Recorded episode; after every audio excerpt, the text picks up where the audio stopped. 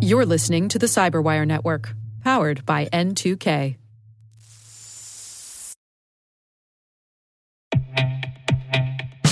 And now, a word from our sponsor, SpyCloud, the leader in operationalizing cybercrime analytics. Traditional threat intelligence is a thing of the past.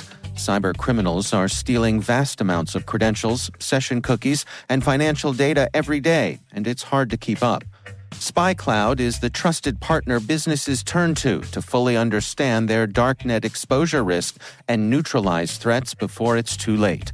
SpyCloud alerts your organization as soon as an employee or customer's data appears on the darknet, so you can act faster than bad actors to prevent cyber attacks like ransomware, session hijacking, account takeover, and online fraud. With insights from the industry's largest repository of recaptured data, protect the digital identities and systems most important to your business. Get your free corporate darknet exposure report at spycloud.com slash cyberwire and see what information criminals have in their hands today. That's spycloud.com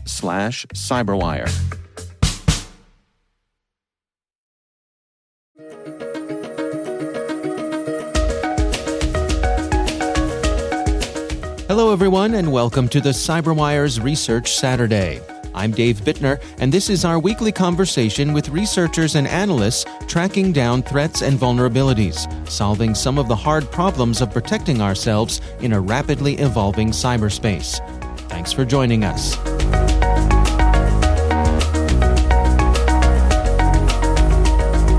So, the set of activity that we're looking at here is from mid to late 2021. And it was a set of attacks against various organizations, but they all seem to be focused on the telecommunications sector. That's Sylvester Segura. He's a threat research analyst with Symantec's Threat Hunter team. The research we're discussing today is titled Espionage Campaign Targets Telecoms Organizations Across Middle East and Asia.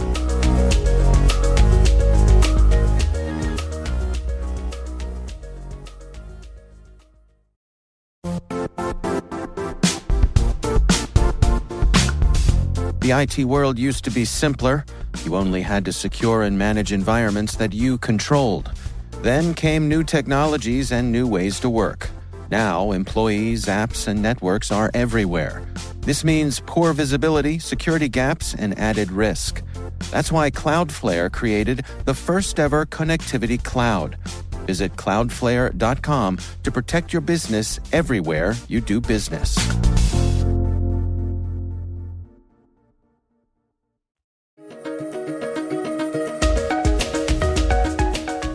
Organizations were uh, in the Middle East and also in Asia and Southeast Asia.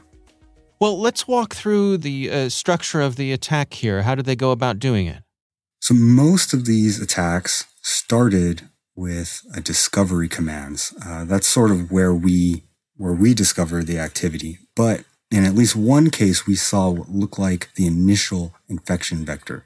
So stepping back a bit, so the initial set of suspicious activity was a Screen Connect. So this is a legitimate tool, Screen Connect installer.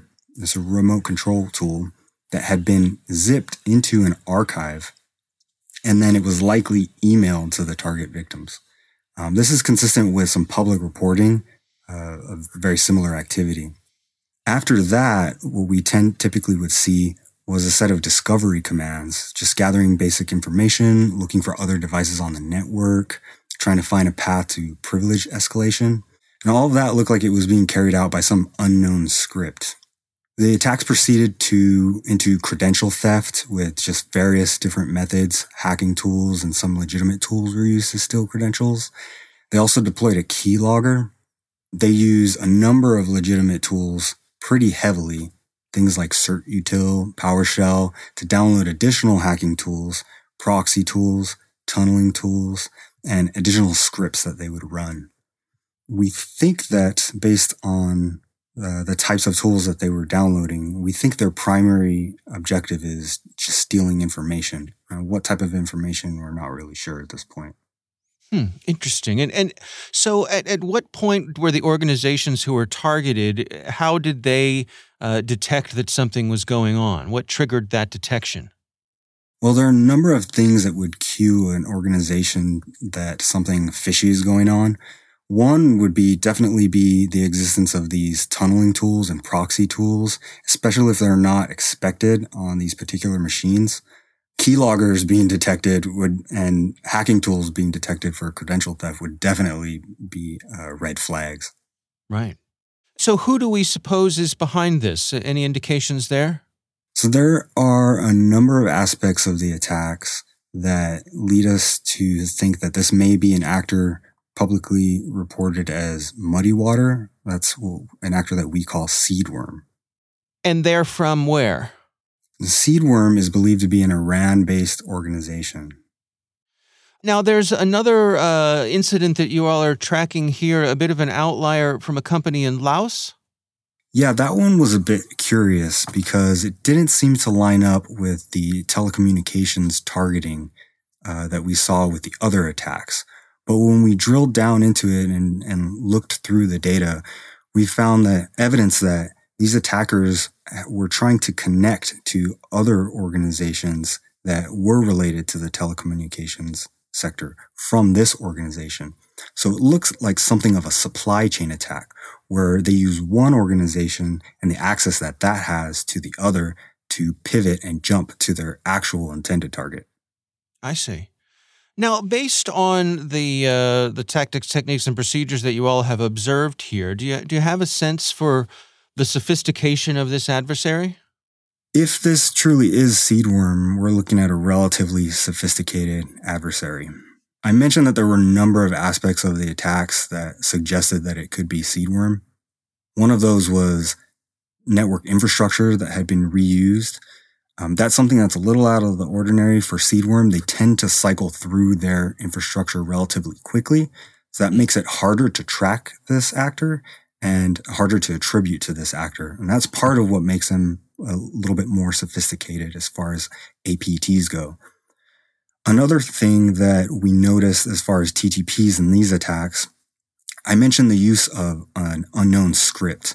Now, at the beginning of these attacks, typically we would see the same set of discovery commands, almost like a recipe or a playbook being run.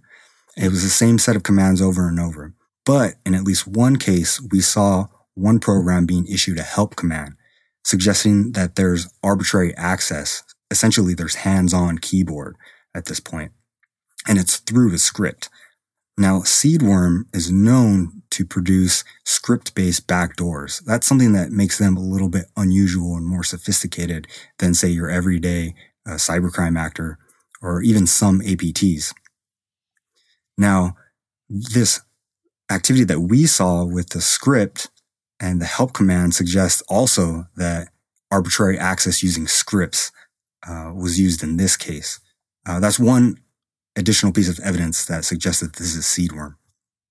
Where do we stand in terms of, of persistence? You know, once these organizations found that they were being targeted and I assume went through remediation efforts, has there been any sense that uh, whoever this actor is has, has either managed to stay in their systems or, or attempted to get back in?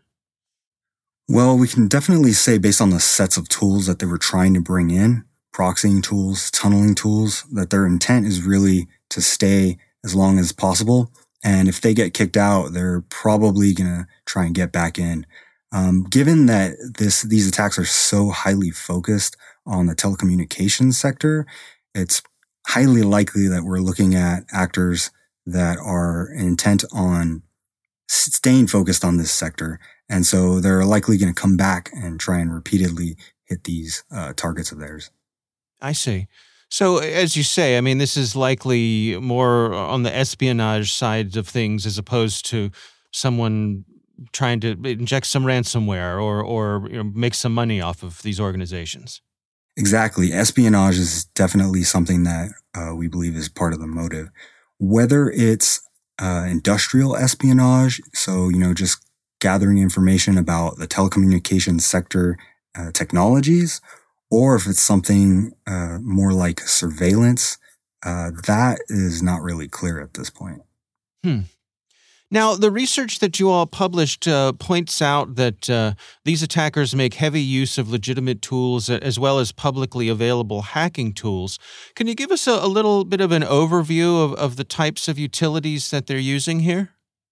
So they use a whole host of different tools that are all publicly available tools or they're open source tools. Things like nsudo, which is used to escalate privileges, Sharphound, which is used for discovery, you know, surveying the, the network and looking for other devices, ways to escalate privileges as well. Hacking tools like Mimikatz, uh, things like that. All sorts of different various tools. And a lot of these tools are, are legitimate. So they could be used uh, either for uh, legitimate IT purposes or they can be used for malicious purposes. I see. Is it fair to say that when they're making use of these legitimate tools, that uh, that makes it a little uh, more unlikely that they'd be detected because the, the tool isn't necessarily absolutely uh, a bad one? Exactly. That's why it makes it so hard to find these types of actors that use these dual use tools, especially in attacks like these where there's no custom malware to be found. Uh, the organization really has to have a feel and an idea for what tools are being used in their environment and and where. So, based on the information that you all have gathered here, I mean, what are your recommendations for organizations to best protect themselves against this sort of thing?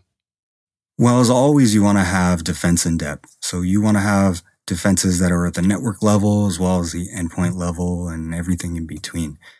Uh, but you, again, you also want to make sure that you're monitoring the behavior, that you have some sort of system or solution that you can use to monitor the behavior of your machines. Um, so, you know, reaching out to unusual IP addresses, unusual network infrastructure, things of that nature. So you can sort of catch these clues uh, that you might have an actor um, already in your environment.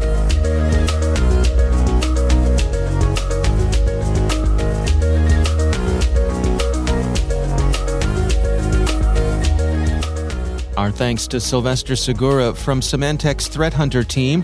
The research is titled Espionage Campaign Targets Telecoms Organizations Across Middle East and Asia. We'll have a link in the show notes.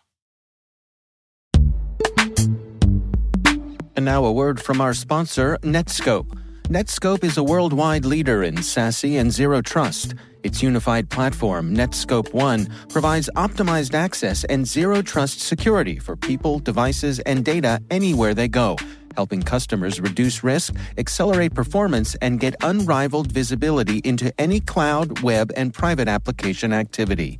To learn more about how Netskope helps customers be ready for anything on their SASE journey, visit netskope.com.